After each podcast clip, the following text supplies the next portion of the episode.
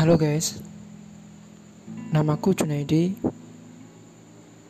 Aku orang desa, jauh banget dari perkotaan, bahkan dari kotaku sendiri. Jaraknya itu lebih dari 600 km. Tepatnya di daerah Sulawesi Tengah, Palu. Aku ingin bercerita nantinya perjalanan hidupku dari mulai aku